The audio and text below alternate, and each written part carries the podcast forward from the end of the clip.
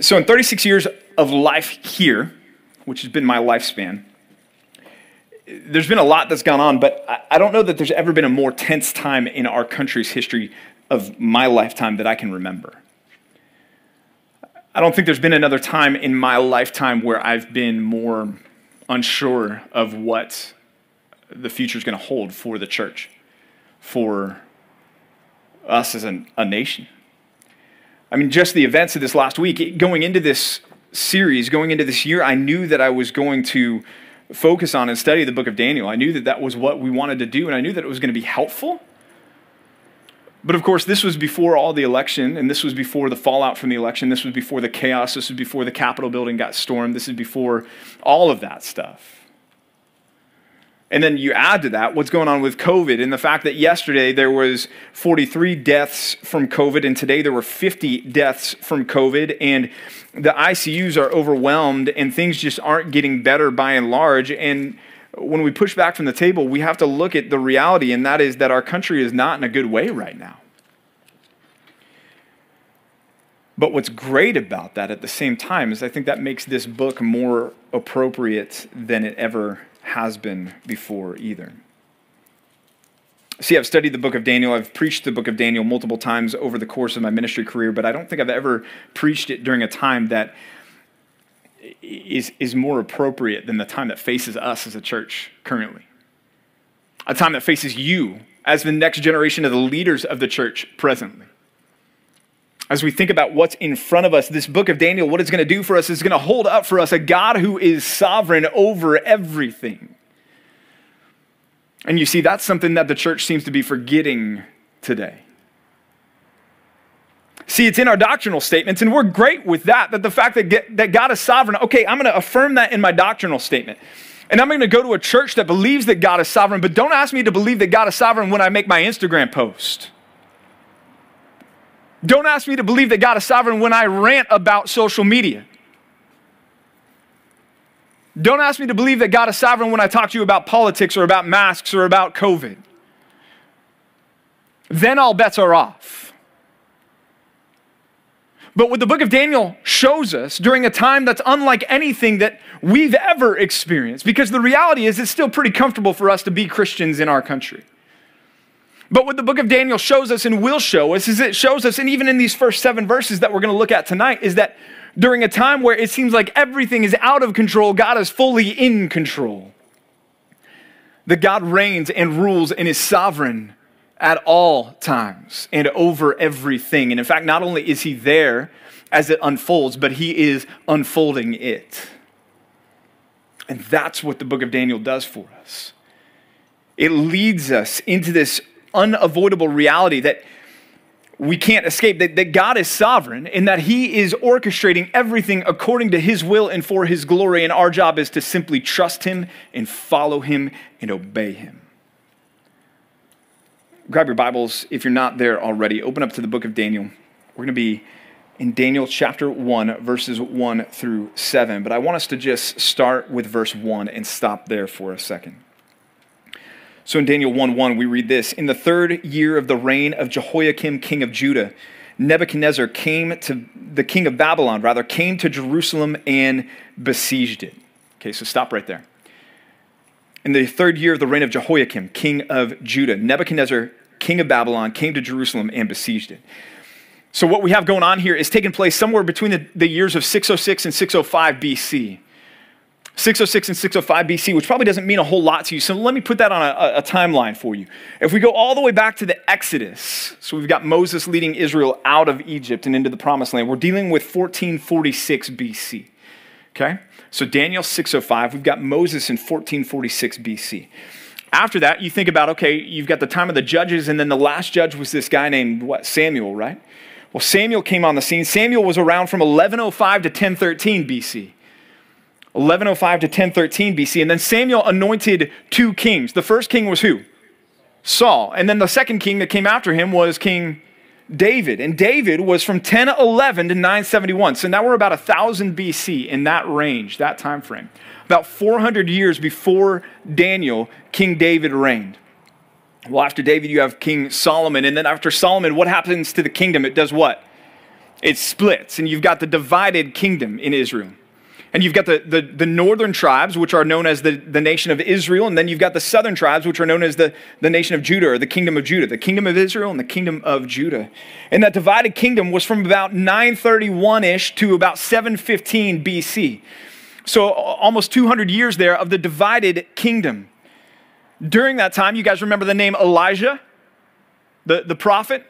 Elijah the prophet was, was serving during the, the years of about 865 to 847. You guys are not going to be quizzed on this. We're not writing all these days down so you can be quizzed on it. I just want you to, to be able to place Daniel. All right? So we're about 200 years after David, and you've got Elijah on the scene. Then the prophet Isaiah from 736 to 697. 736 to 697 with Isaiah. Then you've got the fall of the northern kingdom. So you've got the fall of Israel. Assyria comes along and conquers Israel. Again, part of God's sovereign plan, and that happens around 732 to 722 BC. 732 to 722. So we're getting closer to Daniel. Well, and then you've got this guy named Jehoiakim. And Jeho- Jehoiakim, who's the king that shows up in Daniel chapter 1, he rules in Judah, the southern kingdom, and he rules from 609 to 598 BC. 609 to 598 BC. Well, in the middle of his reign, it says there in the third year of his reign, Daniel and his three friends end up being taken captive. 605 BC, Daniel, Hananiah, Azariah, and Mishael, they're taken captive and they end up in Babylon. And then, if we fast forward from where we're at right now in 586 BC, Jerusalem falls and the temple is destroyed. So that gives you a, a, a, kind of an overarching timeline of where we've been from the Exodus all the way to where Daniel is. So the Exodus in 1446, Daniel in 605. You've got uh, around 800 years or so there, and, and, and, a lot takes place in that time frame. But hopefully that kind of helps you to, to place where we're at at this time. And it says there that in the third year of the reign of Jehoiakim, well, I told you Jehoiakim reigned from 609 to 598 BC. So around 606, 605 BC is the third year, depending on whether you count his first year or not. And there's different dating systems. And there's debate about whether or not Daniel was going to count that as his first year or not. But 606 to 605 BC, you've got the third year of the reign, and here comes Babylon. Well, who was Jehoiakim? Jehoiakim was a, a king who was the son of Josiah. Josiah was one of the last good kings in Judah. And Jehoiakim was one of his sons, but Jehoiakim was put in place not by his dad, but Jehoiakim was actually installed as king over Judah by Pharaoh Necho in Egypt. And Pharaoh Necho put Jehoiakim as king there in Judah because he wanted a, a weak vassal king, a servant king that would do Egypt's bidding for him. So Pharaoh puts Jehoiakim in charge over Judah. Well, meanwhile, here comes in, in 605 BC, before the, the siege of Jerusalem, Babylon comes through and wipes out Egypt. And Babylon takes over Egypt. And so now Jehoiakim is beholden to not Egypt, but to Nebuchadnezzar and Babylon. Who else was Jehoiakim? Well, Jehoiakim was a guy that killed the Lord's prophets. We read in Jeremiah chapter 26 that he killed a guy named Uriah, not Uriah the Hittite, but a different Uriah Uriah that was a prophet of the Lord. Jehoiakim didn't like the fact that he was being confronted by being, uh, for being a wicked king. And so the, Jehoiakim kills Uriah. Later on, Jeremiah chapter 36, Jehoiakim sits there as Jeremiah's scroll is read before him, and he takes a knife and he cuts it up, and he takes it and he throws Jeremiah's prophecy in a burning cauldron in front of him. So Jehoiakim was not a good guy. Well, Babylon ousts Egypt, and, and Jehoiakim think, gets the idea that it's going to be a good idea to, to rebel against Babylon. So here comes Nebuchadnezzar in Babylon, and they lay siege to Jerusalem in 605, and that's where we're at as Daniel opens. But why so much background, you may be wondering? Why are we focused so much on this idea? Why so much attention given to all this? Why so many dates, Pastor PJ? What are you doing with this? Well, the reason is because it's important for us to understand that God is sovereign over the events of world history. When we think about God's sovereignty, so often we talk about it from a New Testament perspective about our salvation. And that's true. He's sovereign over our salvation. But even beyond that, God is sovereign over the events of world history. Everything that has taken place, if you go back to 1446 all the way to 605, God is orchestrating and rolling things out, all of them, all the way until that 605 date. God is working all of that out for us. And he's orchestrating it all to the point where he brings Babylon to the gates of Jerusalem because that's part of his plan and his will. And if we're going to understand the book of Daniel, if we're going to understand the world that we live in, if we're going to wrap our minds around the landscape that we face right now as Christians, we have to recognize God's sovereignty. That's point number one for us tonight. Recognize God's sovereignty over world history. You know, when we think about Nebuchadnezzar and Babylon coming to Jerusalem, we could say, well, he did that because he had just wiped out Egypt and he wanted to establish his power. And so Jerusalem was there and, and Egypt had ruled Jerusalem. So it makes sense for him to go to Jerusalem and say, hey, there's a new ruler on the scene. We could say that that's why Nebuchadnezzar went to Jerusalem. You know, we could also say that Nebuchadnezzar went to Jerusalem because of the symbolism of Jerusalem's past grandeur that it's not that long ago, 400 years have passed since Jerusalem was the, the city of David, and then Solomon after that. And so it was still on the map. And so maybe Nebuchadnezzar's thinking to himself, well, this is going to be a notch in my belt if I take down Jerusalem. We could say that that's why he did that. Or we could say that Nebuchadnezzar went to Jerusalem because he wanted to, to just flex his might no matter where he went. And Jerusalem was just the next one on his map. So he said, you know what? I'm going to go take out Jerusalem. But what the Bible tells us and what the reality is, is the reason why Nebuchadnezzar went to Jerusalem is because God wanted Nebuchadnezzar to go to Jerusalem. Because God led Nebuchadnezzar to Jerusalem. The book of Habakkuk gives us a glimpse into this. In Habakkuk chapter 1, verses 2 through 4, it says this Oh Lord, the prophets, Habakkuk is addressing God here. And he says, Oh Lord, how long shall I cry for help and you will not answer? You will not hear or cry to you violence, and you will not save? Why do you make me see iniquity? And why do you idly look at wrong? Destruction and violence are before me, strife and contention arise, so the law is paralyzed, and justice never goes forth. For the wicked surround the righteous, so justice goes forth perverted. So Habakkuk's calling out to God, saying, God, where are you? What are you doing right now? Why aren't you intervening right now? Look at how awful and atrocious and wicked this city is. This is taking place, by the way, before what we're reading in the book of Daniel. And here's what God replies to Habakkuk in verses 5 through 11. God says this Look among the nations and see, wonder and be astounded. For I'm doing a work in your days that you would not believe if I told you. For behold, I'm raising up the Chaldeans, the Babylonians, led by King Nebuchadnezzar. God says, I am raising up the Chaldeans. That bitter and hasty nation who march through the breadth of the earth to seize dwellings not their own. They are dreaded and fearsome, and their justice and dignity go forth from themselves. Their horses are swifter than leopards, more fierce than evening wolves. Their horsemen press proudly on. Their horsemen come from afar, and they fly like an eagle, swift to devour. They all come for violence, and their faces are forward. They gather captives like sand. At kings they scoff. At rulers they laugh. They laugh at every fortress, for they pile up earth and take it. Then they sweep by like wind and go on guilty men in whose own might is their God. See, God was telling Habakkuk the prophet long before they showed up at the gates of Jerusalem hey, Habakkuk, you know what? My, the answer to the sin of my people is I'm bringing the Babylonians, a wicked, bitter, hasty nation whose God is their own might. I'm bringing them. They're going to be an instrument of my justice and my judgment. But it was even way before Habakkuk.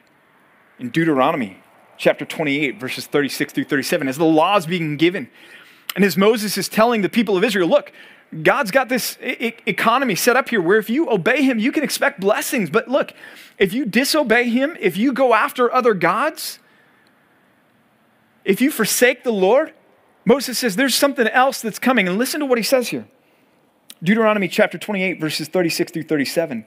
The Lord will bring you and your king, whom you set over you. This is some 800 years before Daniel. The Lord will bring you and your king, whom you set over you, to a nation that neither you nor your fathers have known. You know what that nation is? Babylon. And there you shall serve other gods of wood and stone. And there you shall become a proverb, a horror, and a byword among all the peoples where the Lord will lead you away. Notice that, where the Lord will lead you away. So again, we ask ourselves, well, who brought Babylon to the gates of Jerusalem? The answer is not Nebuchadnezzar. The answer is not Jehoiakim. The answer is God brought Babylon to the gates of Jerusalem because he's orchestrating every event in world history. You may say, okay, well, that's the Old Testament. How about the New Testament? Look at the book of Acts, Acts chapter 2, verses 22 through 23. Acts 2, 22 through 23. Peter stands up and he's preaching the gospel here, and he's telling the, the, the Jewish people specifically, he says this in verse 22. He says, Men of Israel, hear these words Jesus of Nazareth a man attested to you, verified before you by God with mighty works and wonders and signs that God did through him in your midst, as you yourselves know. Verse 23 This Jesus, delivered up according to the definite plan and foreknowledge of God, you crucified and killed by the hands of lawless men. This Jesus, delivered up according to or by the what? Definite plan and foreknowledge of who? God. Judas did nothing apart from God's leading him. Who betrayed Christ over to the Romans to be crucified? Judas or God, the Father? The answer is yes, both of them did. Because God was sovereign over those events. And guys, let me just say as, as, as you try to wrap your mind around this, because I know it's a difficult concept and a difficult thought, and yet at the same time, it should be a comfort to us. As you consider the, the election chaos, as you think about the new laws and orders that may come out over the next two years, four years, as you think about COVID, as you think about you know, rumors of China and rumors of Russia and all of those things, as you think about all of this, this concept that God is sovereign over the events of world history should be an enormous comfort to you because what that means is there's not one thing that happens apart from his knowledge and orchestration of it. Not one. God is never waking up surprised by the morning headlines. God doesn't check Twitter to find out what's going on in the world. He's leading, orchestrating, ordaining according to his sovereign will. Consider the verses in Isaiah, Isaiah chapter 40, verses 15 through 17 says this Behold, the nations are like a drop from a bucket and are accounted as the dust on the scales. In other words, they're, they're nothing. The nations before the power of God. Behold, he, God, the Father, takes up the coastlands like fine dust. Lebanon would not suffice for fuel, nor are its beasts enough for a burnt offering.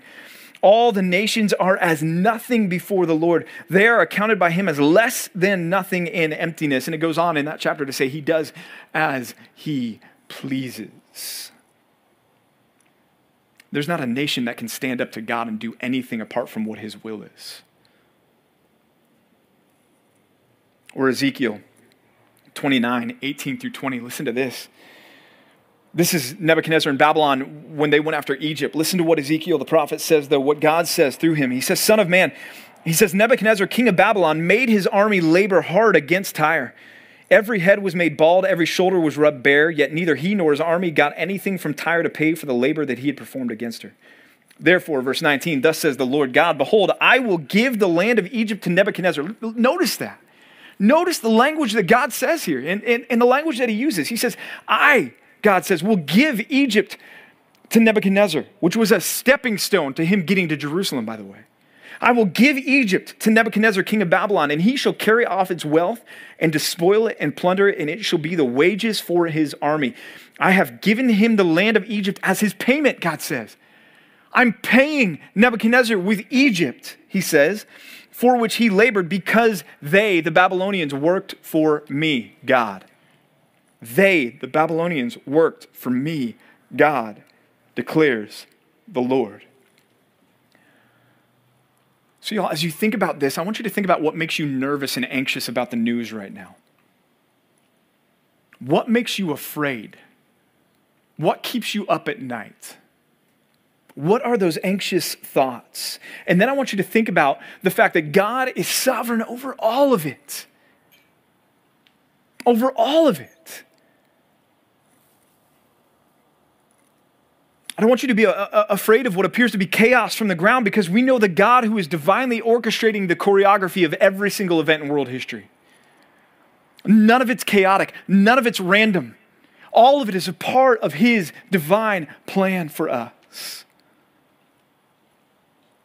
And that's what we're seeing, that's what we're understanding as we read in Daniel 1 1 that in the third year of the reign of Jehoiakim, king of Judah, Nebuchadnezzar, king of Babylon, came to Jerusalem and besieged it. The reason is because God was orchestrating, leading, designing all of those events to lead to that one moment. And then in verse 2, it says, And the Lord gave Nebuchadnezzar, or the Lord gave Jehoiakim, rather, king of Judah, into his hand with some of the vessels of the house of God, and he brought them to the land of Shinar, that is Babylon, to the house of his God, and he placed the vessels in the treasury of his God. You know, the first five words of that verse are astounding, or they should be to us. And the Lord gave Jehoiakim. Yahweh, God, the God of Israel, gave the king of Judah, the king of Jerusalem, into the hands of Nebuchadnezzar.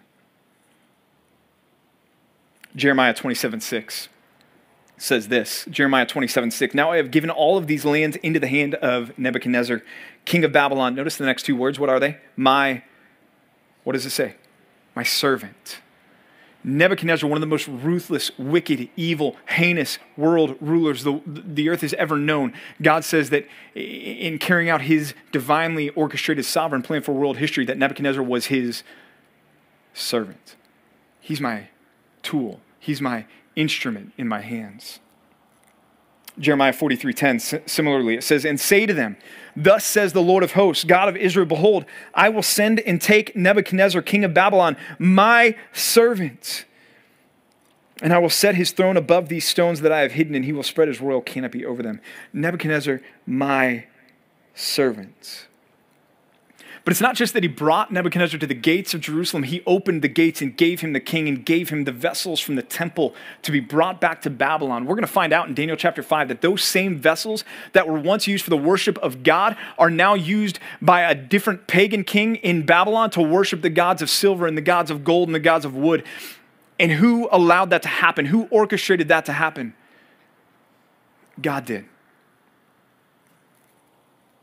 Ezra says this in Ezra 5:12, because our fathers angered the God of heaven, he gave them into the hand of Nebuchadnezzar, king of Babylon. God gave them into the hand of Nebuchadnezzar, king of Babylon, the Chaldean, who destroyed this house and carried away the people to Babylonia. Guys, we have to do some work here to grasp how significant this is to us because we read it and it's one of those stories that we're like, oh, yeah, sure, that's how the book of Daniel opens. Nebuchadnezzar comes to Jerusalem and the city falls, and yeah, the Lord gave him, and that's about God's sovereignty. Great. Let's let's move on. Let's get to the fun part where they're in the, the burning fiery furnace and talk about that. But I want you to think about these things for a second. Imagine if China were to overthrow the United States. Imagine if Russia were to invade and occupy the White House. Imagine if Iran were to decimate our country with a barrage of nuclear missiles. And then imagine reading, and God gave the United States into the hands of China, Russia, and Iran. Now, let me be clear the United States is not Israel 2.0. I'm not trying to make that comparison. I'm trying to help you understand how shocking this should be to us because those things would be shocking to you. Those things would be shocking to us. We're up in arms here in our country because we've got a Democratic and a liberal administration that's taking the White House. Imagine if you read, and God gave the White House into the hands of Biden and Kamala Harris. And here's the reality, Christian you either believe that God is sovereign and that is true, or you don't believe that God is sovereign.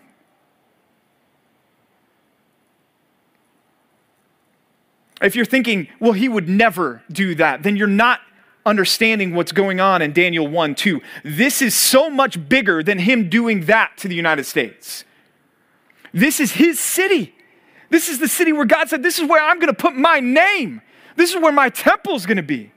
This is where my king's going to be. This is where Jesus is going to come back and reign and rule from. It's Jerusalem. This is the city of David. This is where the temple is. And God's bringing a pagan and a, a Gentile king to the gates of the city, and he's going to open up the gates and give him the king and give him his people and give him the temple, and the city's going to be decimated. And after this, what's going to be left of Israel are people in exile it pales in comparison, but it'd be like our country collapsing and the only vestige of the United States being you and I in foreign countries going, well, yeah, we used to be part of this country that was once existing. At this point in time, when Nebuchadnezzar comes in and wipes out Judah, guess what there's no more of? There's no more national Israel on the scene anymore. That's a big deal. And what Daniel is saying is that God did that.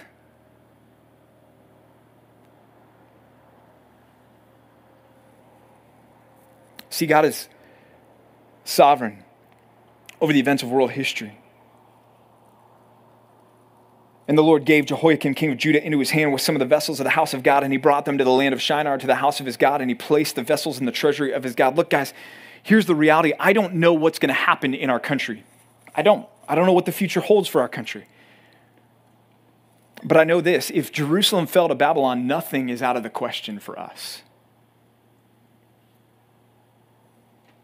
And I don't say that to scare you or make you anxious, but to make sure that you have your hope fixed where your hope should be fixed.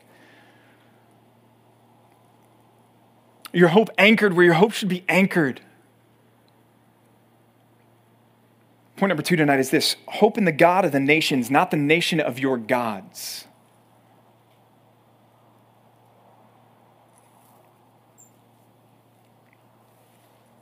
Y'all, if, if, your trust in the Lord extends only so far as the stability of this country, then your trust is in this country and not in God.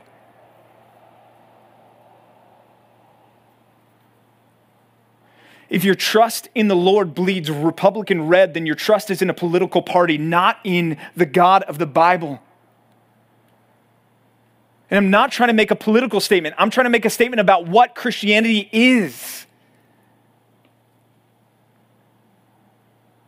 In eternity, the United States will mean nothing.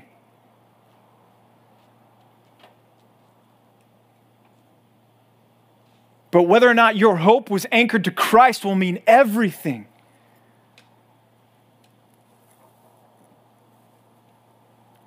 Next week, we're going to look at how Daniel, Hananiah, Azariah, and Mishael responded to what's taking place, what we're reading right now.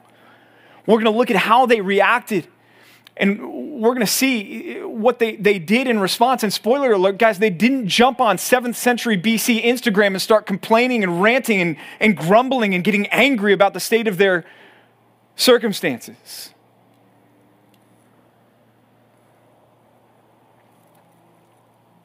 We read this in 1 Peter 2:23 about Jesus. When he was reviled, he did not revile in return. When he suffered, he did not threaten. When he suffered, he did not threaten. When he was reviled, he did not revile. That means when he was mocked, he didn't mock back. When he was attacked, he did not attack back. When he suffered, he did not threaten. But what did he do? What does Peter say he did? He kept entrusting himself to him who judges justly.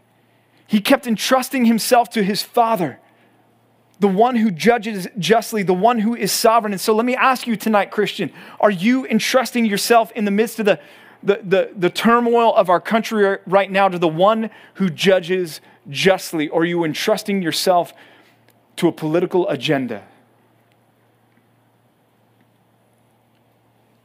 Are you entrusting yourself to the ruler of the nations? Are you entrusting yourself to the God who gave Jerusalem into the hands of Babylon and who has given our country into the hands of Biden and Harris? Are you entrusting yourself to the God who judges justly? Is your hope anchored to the God of the nations or the nation of your gods? And now that some of your gods of comfort are being threatened, you're uncomfortable now and you're afraid and you're anxious and you're worried, oh no, what are we going to do? We're going to do the same thing that we would have done had the opposite of the election happened. We're going to obey God, love God, trust God, follow God. We're going to fear God, not man.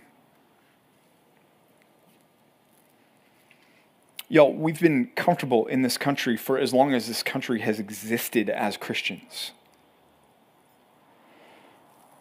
But y'all, if our, our if our Christianity is tied to those comforts, those rights in our political views, then our, our Christianity is anchored to this nation rather than to the God of this nation.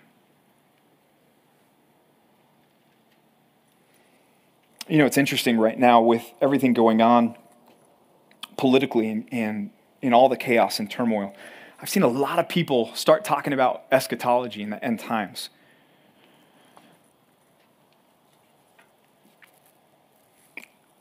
Think about trying to explain to the underground church in China why all of a sudden now you're ready to start talking about the end times where they're sometimes imprisoned and even killed for having a Bible in their house.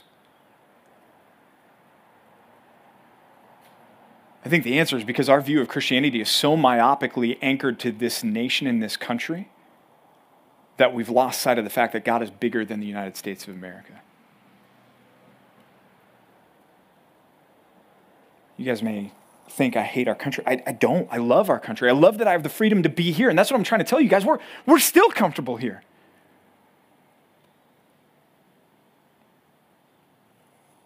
I just, honestly, guys, I, I'm, a, I'm, a, I'm a little disgusted by the, the response of the church to everything going on. Because I see a lot of rants about how we need to stand up for our political rights, but I don't see a lot of rants about how we need to make sure that we've got the hope of the gospel out there right now.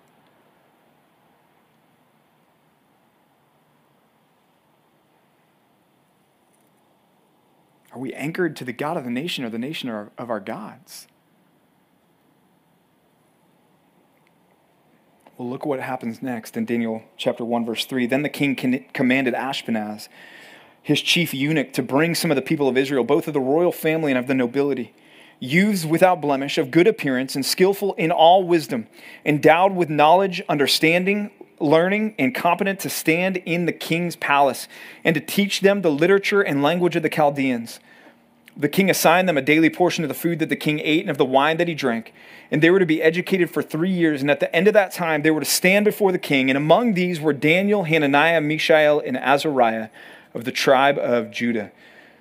And the chief of the eunuchs gave them names. Daniel he called Belteshazzar. Hananiah he called Shadrach. Mishael he called Meshach. And Azariah he called Abednego. Let's look at this list a little bit more closely that the king said to his, his chief eunuch. He said, I want you to look for this type of person. So this is who was taken. Okay? Number one, they, they needed to be from the royal family and of the nobility. So they needed to, to have a certain status amongst the people of Israel. That's what, the, what Nebuchadnezzar wanted. Why? Well, it makes sense. If you're going to conquer a people, you want to take their best and brightest of the, of the highest class, and you want to you want to Im- immerse them in your culture so that you can sway them to your side of things and, and make sure that they don't rise to power and cause this insurgence. So he's going to take some of the, the, the royal family and no, nobility. Second thing he's going to take, though, are those that are, are youths. He wants to take the young ones among them. Why? Well, they're still impressionable, they're not fully set in their ways, they can be swayed again. But not only that, he, he doesn't want you know, ugly youths hanging out in his palace. He wants youths that are, are in, in good shape. He wants them without blemish. If they're going to stand in the, the king's palace, man, they, they better be looking pretty good. Not only without blemish, but he goes on, he says similarly of good appearance. Of good appearance. And then he also wants them to be intelligent. He wants to make sure that they're skillful in wisdom. Not only that, but endowed with knowledge, understanding, and learning. And then just overall competent to stand in the king's palace. So, in other words, this was not an open casting call. It's not like Nebuchadnezzar went in and said, Hey, I've got some openings in my palace. Anybody who wants to come serve in the king's palace, why don't you guys come in and serve in the king's palace? Now, this was a pretty specific list that he was looking for. And then our text says that it happened or just so happened that Daniel, Hananiah, Mishael, and Azariah fit the bill.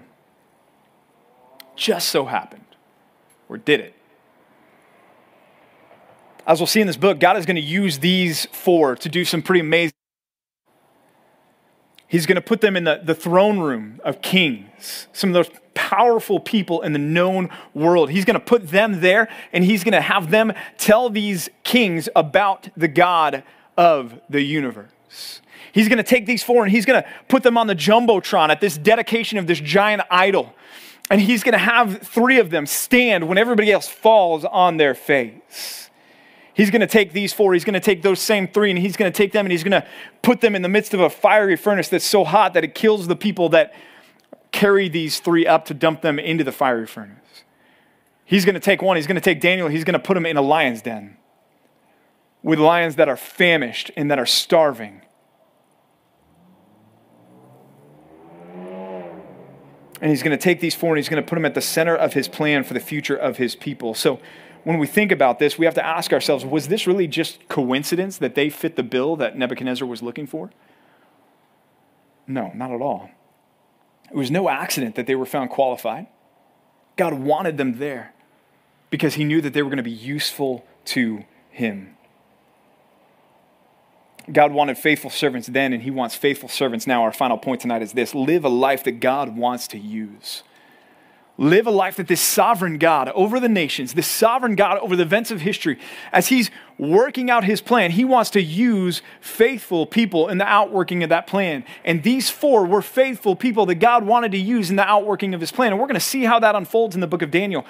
Uh, but I want you to be that type of person. I want to be that type of person.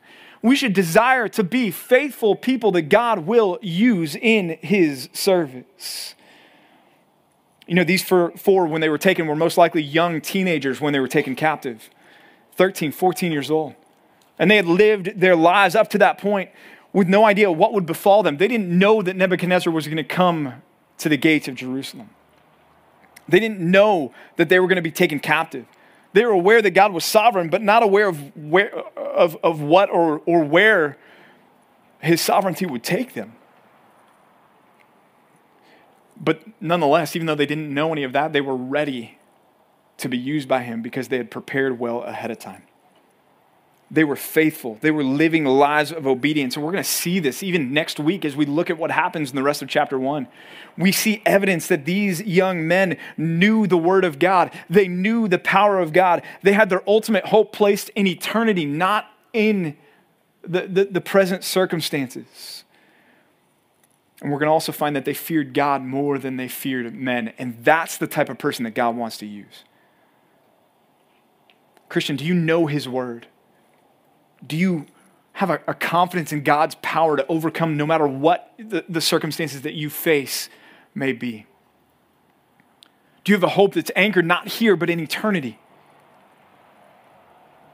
And do you fear God more than you fear men? Such that you can look at whatever the, the landscape may be, culturally or politically or socioeconomically, and you can say, okay, bring it. Because nobody on this side of eternity can do anything to me that I need to fear. Because my hope and my trust is anchored in God. Neb was looking, Nebuchadnezzar was looking for the best and the brightest from an earthly perspective. God is looking for the most faithful from his perspective. But these youth, they didn't just wake up when they found out that Babylon was there and decide to get serious about their relationship with God. They were serious about their relationship with God, and that's why God used them. so, students, if you're waiting for the heat to get turned up to, to all of a sudden think that you're going to be a faithful Christian, you've got another thing coming. Because if you're not steeling yourself in preparation for that now, you're going to break when the heat gets turned up you're going to fold like a house of cards. If your Christianity is Christianity because it's convenient and it's comfortable, when it becomes inconvenient and uncomfortable, you're going to bail on Christianity. If that's your Christianity, you have no Christianity at all. You have a facade.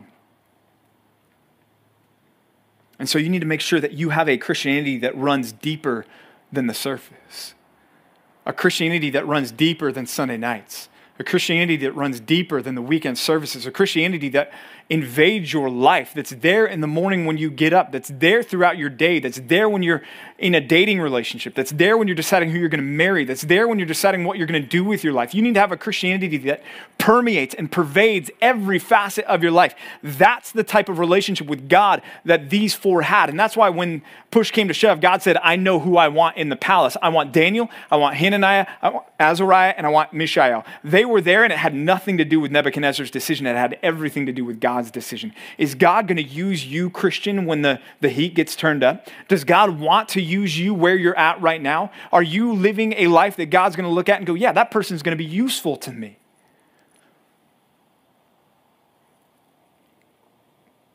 Again, that's not going to come spur of the moment when the heat gets turned up. That needs to be invested in and prepared and laid that foundation now ahead of time. Yeah, again, right now it's still comfortable for us to be a Christian in this country. But don't let that lull you into a complacent Christianity. I don't know what the next four months are going to hold, let alone the, the next four years. But here's what I know nothing has changed of what the Lord expects of us. Let me reiterate that. Nothing has changed of what the Lord expects of us. Nothing. What are we going to do? We lost the runoffs in Georgia. What are we going to do? We won the one, depending on what side of the aisle you fall on. You're going to do the same thing that you did a week ago. You're going to do the same thing that you did three months ago. You're going to do the same thing that you did four years ago at Inauguration Day. You're going to obey God and follow God because that has nothing to do with who's in the Oval Office and everything to do with who's on the throne eternally. And eh, eh, students, let me just encourage you. Let me just exhort you the church needs to stop ranting and raving and start praying and sharing the gospel with the people that need it. That's going to change things. Your social media post and your stories ranting and raving about the election and the, the, the turmoil, that's not going to change anything. It's a waste of ink, it's a waste of keystrokes. Stop it. Take that passion, take that angst, take that turmoil. You want to get mad? Don't get mad at flesh and blood. That's what Paul says, right? He says, Our battle is not against flesh and blood. Our battle is against the, the powers at work in this present darkness. If you are angry, get angry at the enemy, get angry at Satan. And if you want to hit Satan where it counts, go make disciples. Disciples aren't made by complaining on Instagram. They're not.